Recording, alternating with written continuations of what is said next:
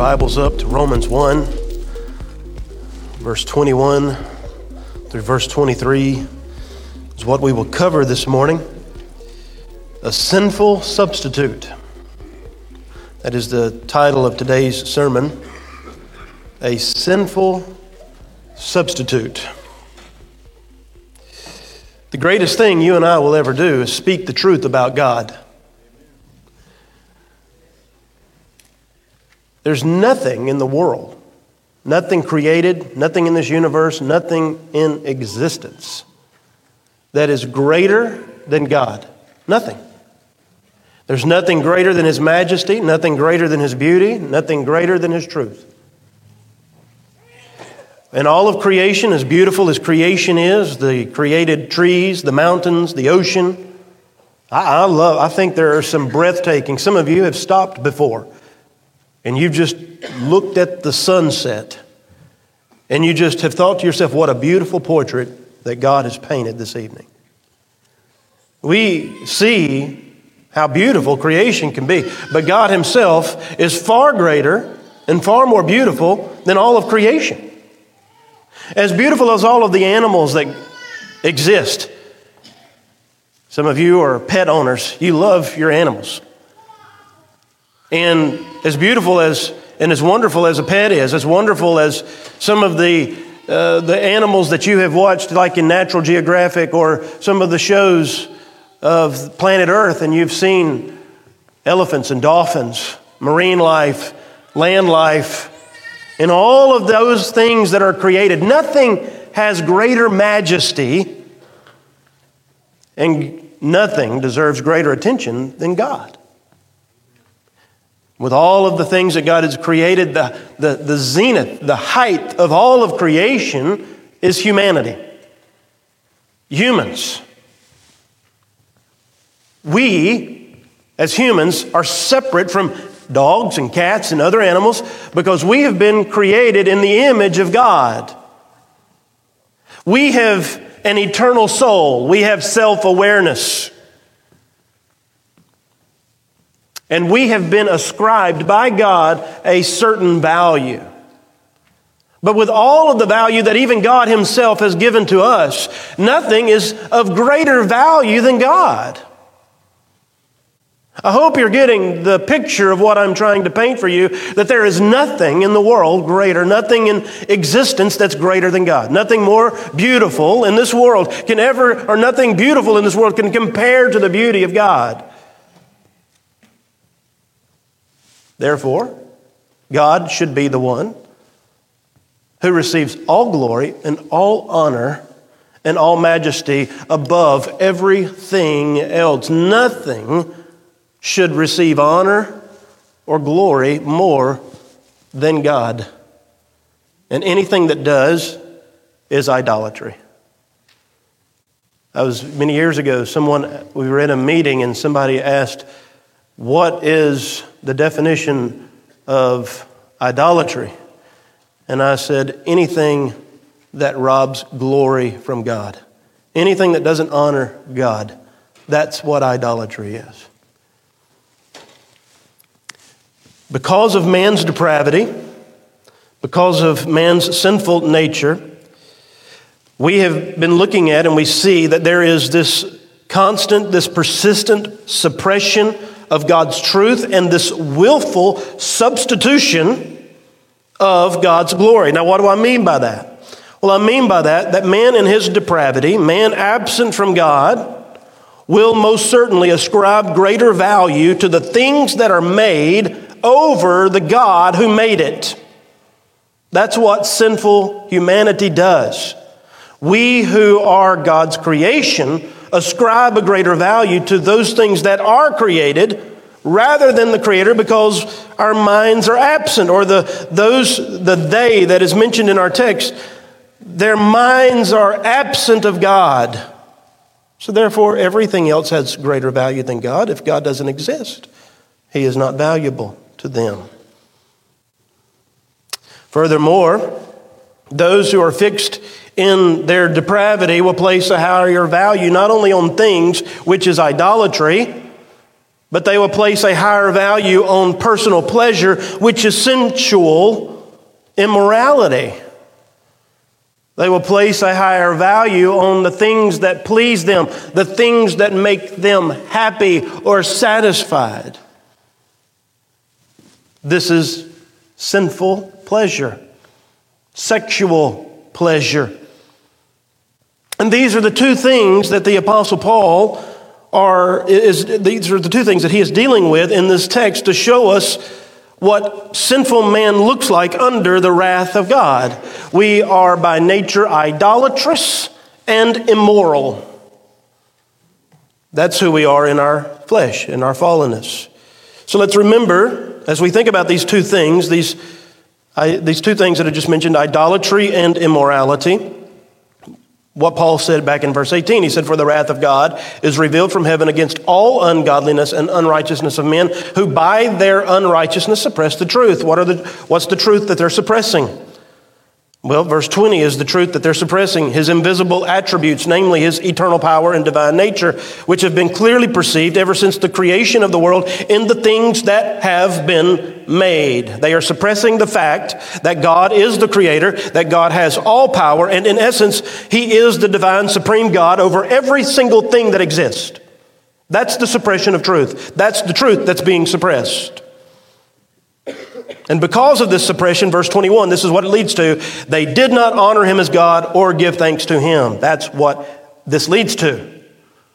It is substituting or taking the glory that belongs to God and giving that glory and that honor to something else, whether it be through some inanimate object, something that has been created by hand, or something that God Himself created, some material thing, or whether it's immorality. God's wrath, therefore, is justified because his glory that should be his is taken and given to something else. It's a sinful substitute. Brothers and sisters, you need to get this. The glory of God is of the utmost importance. Nothing is more important than giving honor to God for who He is and what He has done. Nothing. And over the next several weeks, we're going to look at this situation in this context man's sinful nature, what, what man looks like under the wrath of God, and his sinfulness and his depravity, which is ultimately those two big things idolatry and sexual immorality. And let me give you a warning if you're a parent, not for today, but for the next Sunday or two at least. It's going to be up to you if you want to bring your children to the sermon and hear the difficult things that we're going to be talking about as we deal with things like homosexuality, transgenderism, and by the way, not because those are social issues of the day. Those things are not political. Those things are biblical. These are moral issues, and we're just dealing with them because Scripture deals with them. That's what expositional preaching does. And so, parents, just know I'm warning you now that these will be some difficult things to discuss. So it'll be up to you with your children. But I want us to first look this morning at the word exchanged. Verse 22 there, it says, they claiming to be wise, or 23, 22 and 23, claiming to be wise, they became fools and exchanged the glory of God, or the glory of the immortal God, for images. Exchanged. This word literally means to substitute. It is the altering of truth. Those that are under the wrath of God alter the glory of God. They substitute it, they replace it with giving honor to things and pleasure. They're substituting what's rightfully God and they're giving it to something else. They're giving credit to something else. And so it's a sinful substitute. And I'm just going to make some observations from the text this morning. And the first observation that I want us to consider is this substituting the glory of God reveals useless thinking. It reveals useless thinking. Romans 1:21 says for although they knew God you, you, let me say something. The reason that atheism exists is because of God. Think about that. There would not be something to deny if something didn't exist. And so the very reality of atheism is the fact that there is God. It's just a rejection of God. It's, the, it's the, the idea we don't want God. We don't want Him in our mind. And so this is the day. They knew God,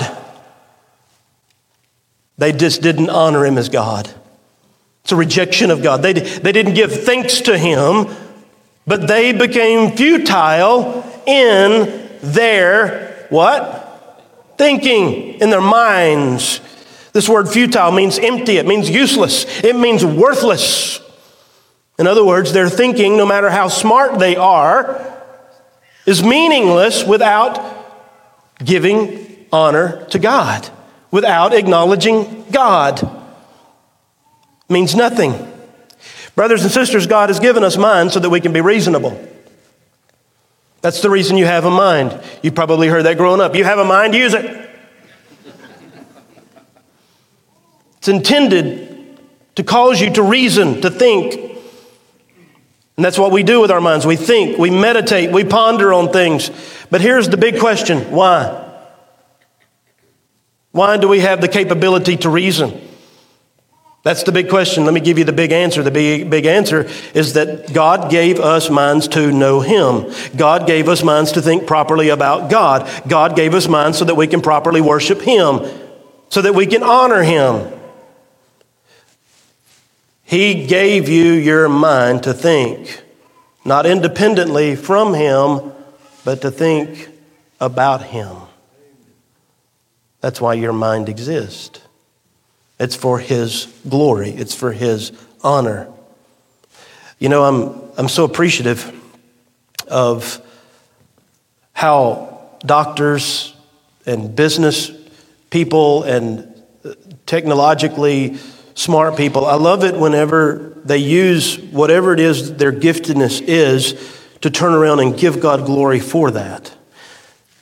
You see, the mind is greatly used in our modern world for all sorts of technological and modern advancements, whether it's from an entrepreneurial perspective or a creative, inventive perspective.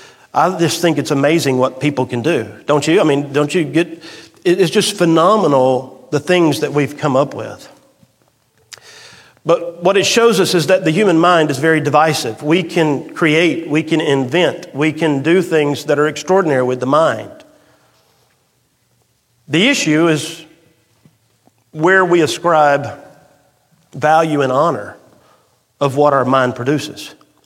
I've had medical procedures before, and praise God for godly doctors I've had doctors who have sat over me and prayed with me before they went in for a surgery, and they said things like this God, thank you for the mind that you gave to me that I could study, that I could learn, that I could understand medicine, that I could use these tools that have been created, these things that have been invented, and I can use them for your glory. And I pray that you would give me wisdom and discernment now as I do this procedure. Make me wise, make me alert. Man, that just praise the Lord.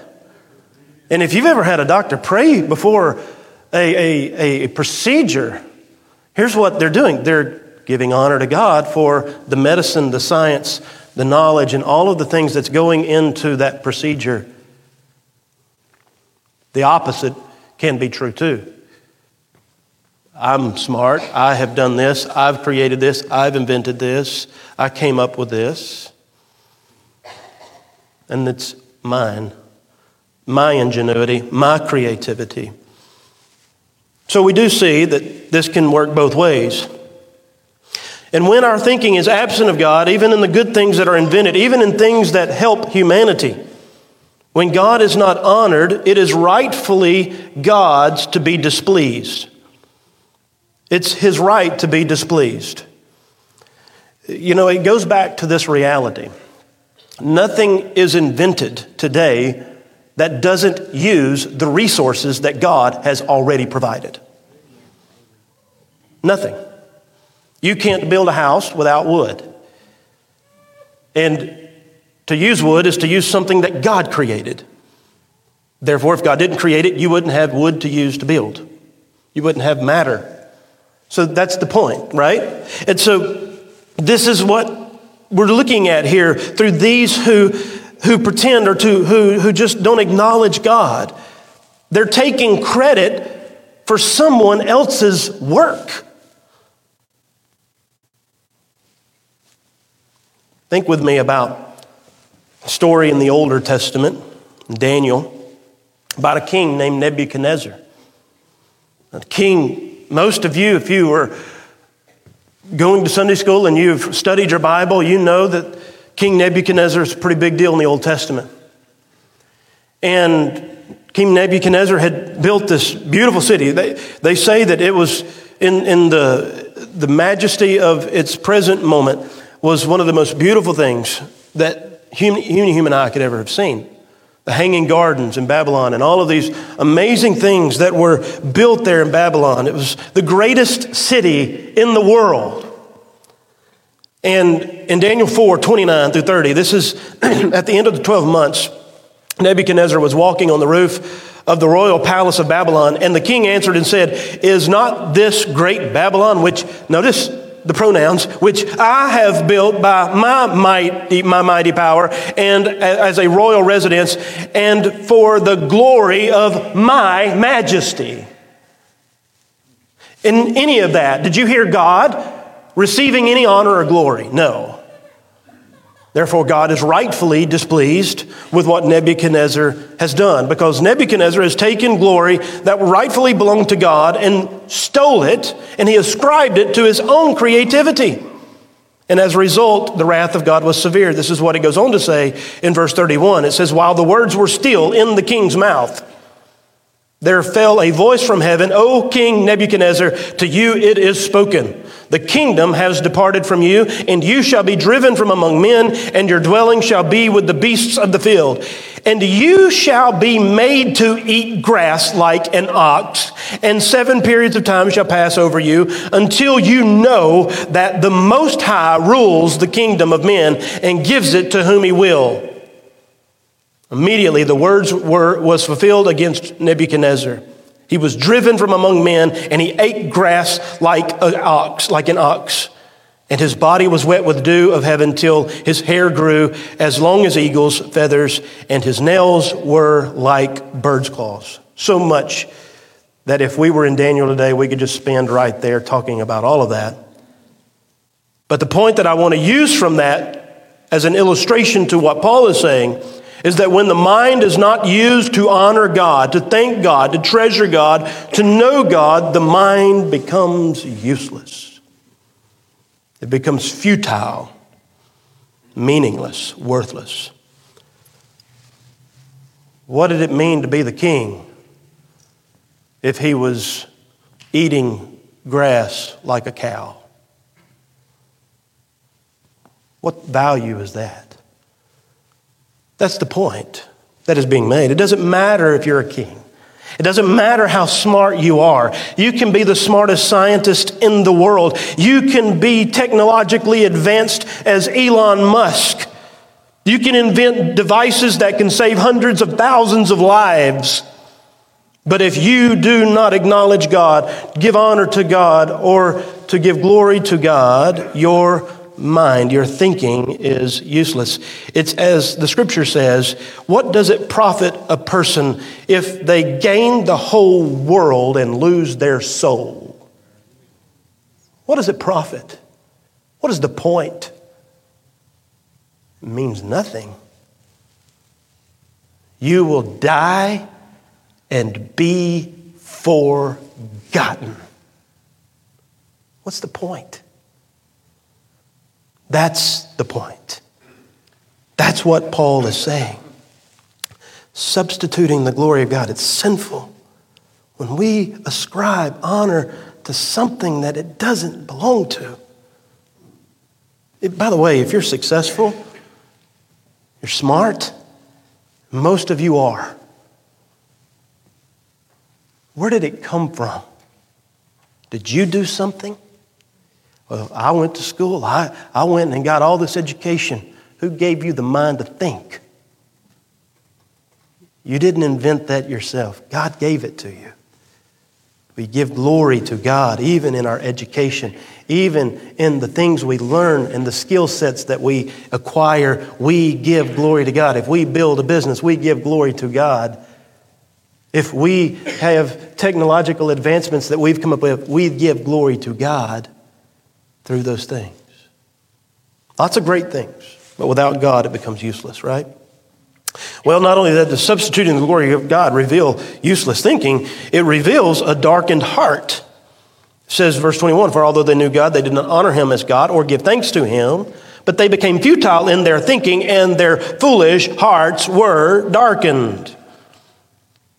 The reason that the heart is darkened when the glory of God is substituted. Please listen. It's because the only light in the world that can penetrate the heart is the glory of God. It's the only light in the world that can penetrate. Uh, the only light in the world that can penetrate the heart is the glory of God. Consider what Jesus said in Matthew chapter 6 and verse 22. He says, The eye is the lamp of the body. So if your eye is healthy, in other words, if you can see, your whole body will be full of light. It allows light in. The only reason that you and I can see anything going on is because of light. And it's only if your eyes are good that it allows eyes, uh, light in. But if your eye is bad, your whole body will be full of darkness. Why? Because there is nothing that is light producing within the body. Nothing. So, you got good eyes, it allows light in. If you don't have good eyes, you are completely in the dark. Ask a blind person. They are completely dark. he's talking about a physical thing, but he's making a spiritual point. If then the light in you is darkness, how great is the darkness? There's no light producing element within you. All light enters that enters the body must enter from the outside. If the eye is good, light is able to penetrate. If the eye is bad, it cannot enter. With regard to spiritual matters, Jesus is simply saying that if the light in you is darkness, if you do not have the glory of God shining in your life, if you do not have any acknowledgement of God in your life, how dark are you? You are darker than dark. You are as dark as dark can be. Now take what Paul Jesus said, couple it with what Paul says in 2 Corinthians 4 and 6. He says, For God who said, Let light shine out of darkness. In the beginning was God, and God said, Let there be light. For God who said, Let light shine out of darkness, has shone in where? Our hearts to give the light of the knowledge of the glory of God in the face of Jesus Christ. The only light in the universe that can bring light to a heart is the glory of God. If we do not give glory and honor to God, what it reveals is that your heart is dark. Your heart is absent of God. If God gets no glory, He gets no honor in your life whatsoever. All it is is a revelation is that you have no light in you. You are blind. Many of you sing that song, Amazing Grace, with such passion because you understand I once was blind, but now I see. That's what it reveals. It reveals that you think uselessly. Substituting the glory of God reveals that your heart is dark. Folks, let's be honest. This is self examination, is it not? It's revealing what we expect out of the they, those who are not professing Christ, but it causes us to be self reflective. Do I give honor to God with my mind? Am I giving honor to God with my heart? The things that come out of the mouth is produced from that which is within. Am I giving honor to God? Those are two of the observations. Here's the third one. Those who substitute the glory of God believe they are wise. For although they knew God, it says they did not honor him as God or give thanks to him, but became futile in their thinking, and their foolish hearts were darkened, claiming to be wise. With a useless mind and a dark heart, a person will say, I'm wise. I'm wise. I'm the wise one. I'm the smart one. I'm the one that's using my mind properly. I'm the one that's understanding of philosophy and understanding of life and understanding of how the world works. Not knowing the whole time their mind is useless and their hearts are dark. But they claim to be wise. Those who substitute the glory of God don't realize that their thinking is foolish or worthless. They don't know their hearts are darkened. They believe they are wise. And here's why because it seems like the wisest thing you can do is design your own God. This person thinks to themselves, what could be wiser than to make your own truth? Have you ever heard somebody say, well, that's your truth and I have my truth? What can be wiser than a person who makes such a claim? In their minds, they think that is being creative, that's being, uh, you know, industrial. So they think to themselves, what can be wiser than to make your own truth? What can be wiser than to make your own God? What can be wiser than to control your own destiny? The advantages, by the way, are endless. It shows you that you are creative. It shows you that you are intelligent to invent your own God. It clearly boosts your self esteem to think that you are in total control. And it makes you feel independent and in charge. That's why you look at the mirror every single day and you speak well of yourself. Because you have an ego to boost and esteem to exalt yourself. What could be wiser than that? It's in every self help section of the bookstore.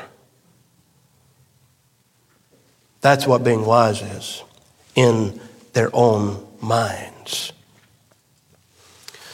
When you are the one who makes your own God, wait a minute, are you listening? Ultimately, that makes you God.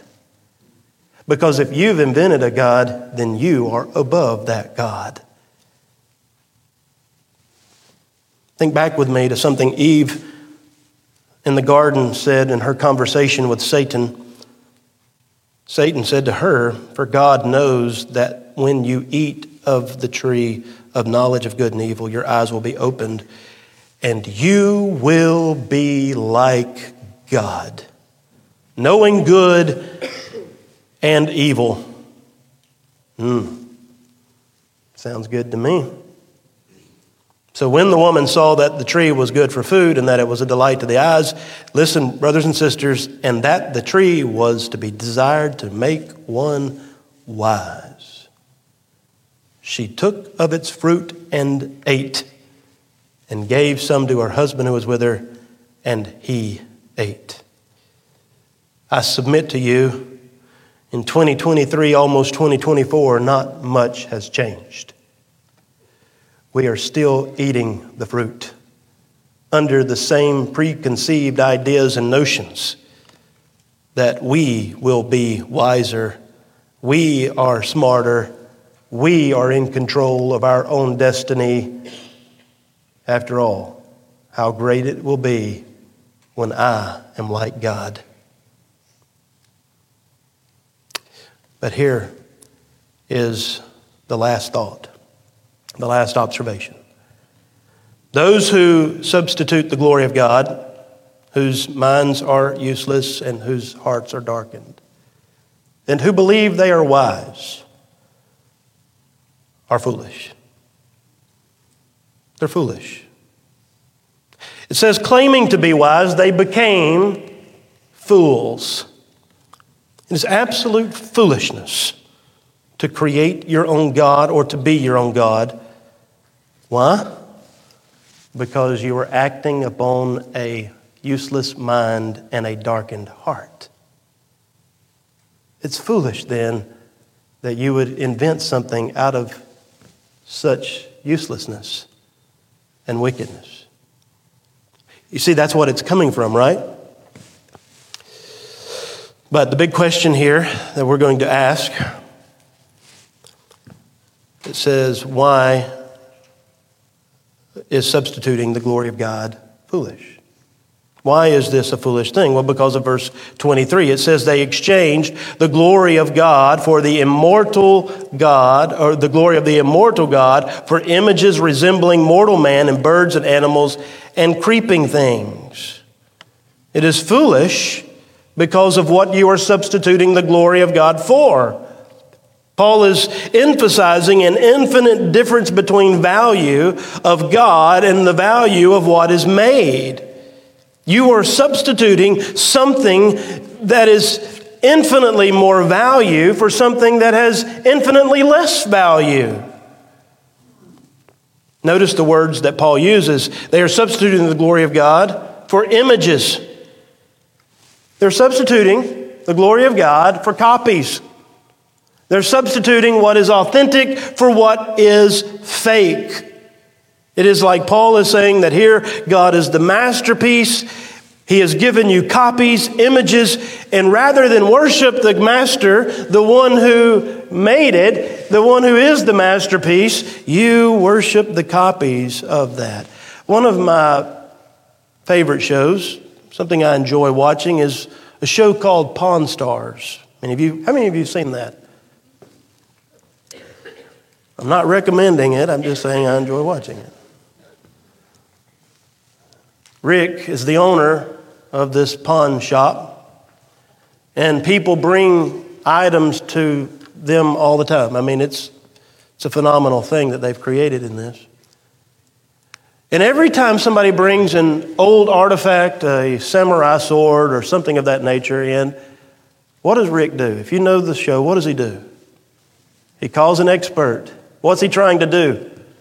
To authenticate the item that's being brought in. Because why? He's not interested in a fake. He only wants what is real. Because what he understands is this something that is fake has little to no value whatsoever. It's not worth his time of investment. And many people come in there thinking they have something authentic, and he brings in the expert, and the next thing you know, they think they've got something worth $100,000. And before you know it, somebody comes in and says it's not real. Rick says, Well, what's it worth not real? And they'll say, Nothing. $10. And he'll say, I don't want it. I'm not interested. People do this with God all the time. They take the copies and the images. They take what has been created and they say, I'll take that. I will not take what is real, though. That which is perishing, your car that you worship, your house that you're worshiping, your success that you're worshiping, your in, in, invented, inventing, uh, inventedness or your creativity, you're taking all of these things. And you're saying, I'll take that. Uh, I'm not going to take God. All of these things that are made, all of these things that have infinitely less value, because everything that you lay your eyes on on this earth will one day disappear. It will be gone, or you will be gone. And then one day after you're gone, it will be gone too. That's the world we live in. And we're trading it off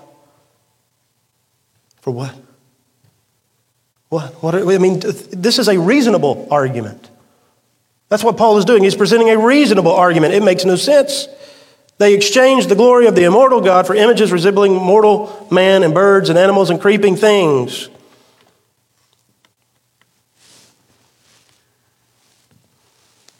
Paul is not only making that point, he's making an incorruptible and a corruptible point of what I just said.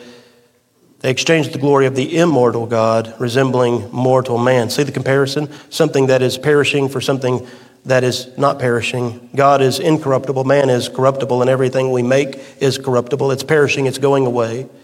The clothes you're wearing is perishing. We are, as we speak, being outdated. All of us are. We're wearing it down, we're breaking down.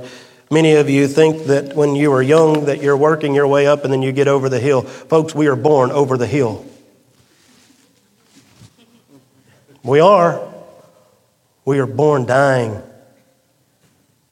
That ought to make some of you who are turning 40 or 50 feel pretty good. I thought I was getting old. No, you've always been getting old. That's foolishness. That's what he's saying. We are trading diamonds. The world is trading a diamond for a peach in the back of a refrigerator. The world is trading rubies for a banana sitting in a sun. They're trading a bar of gold for a rusty nail sitting out in the rain. It's foolishness.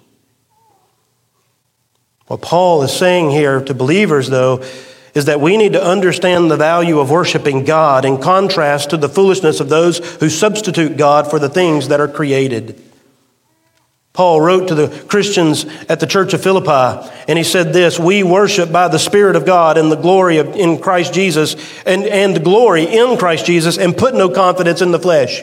Anything we can do, anything we can accomplish, anything we can create, anything we can invent means nothing. He says, though I myself have reason for confidence in the flesh, also, if anyone else thinks that he has reason for the flesh in the, in the flesh or confidence in the flesh, it's me. But then he goes on to say, but whatever gain I had, I counted as loss for the sake of Christ. Indeed, I count everything as a loss because of the surpassing worth of knowing Christ Jesus as my Lord. Nothing in the world matters.